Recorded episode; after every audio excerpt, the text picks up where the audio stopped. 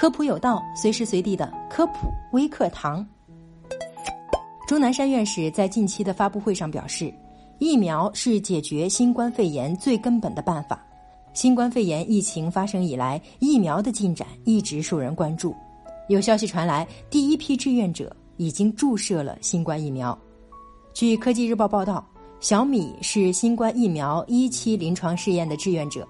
这位姑娘在微博上发了条买家秀，引发网友关注。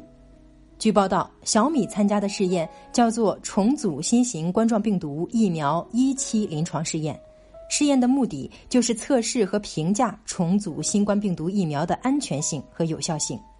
项目负责人陈威是这样解释它的原理的：在学习病毒的前提下，对病毒进行手术，用移花接木的方法改造出一个我们需要的载体病毒，并注入人体产生免疫。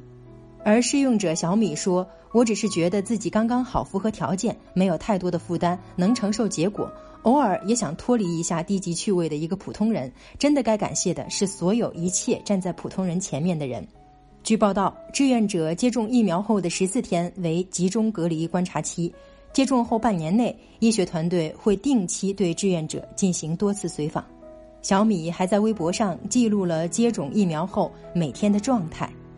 据报道。一期试验需要的志愿者并不多，仅限武汉地区常住居民、武昌、洪山、东湖风景区户籍居民优先，年龄十八到六十岁。志愿者会被分为低剂量组、中剂量组和高剂量组三组，每组三十六人。有很多网友留言挺身而出，谢谢你们！在这里呢，我们真诚的感谢所有的志愿者，你们是第一批的探路者，是站在所有普通人前面的人。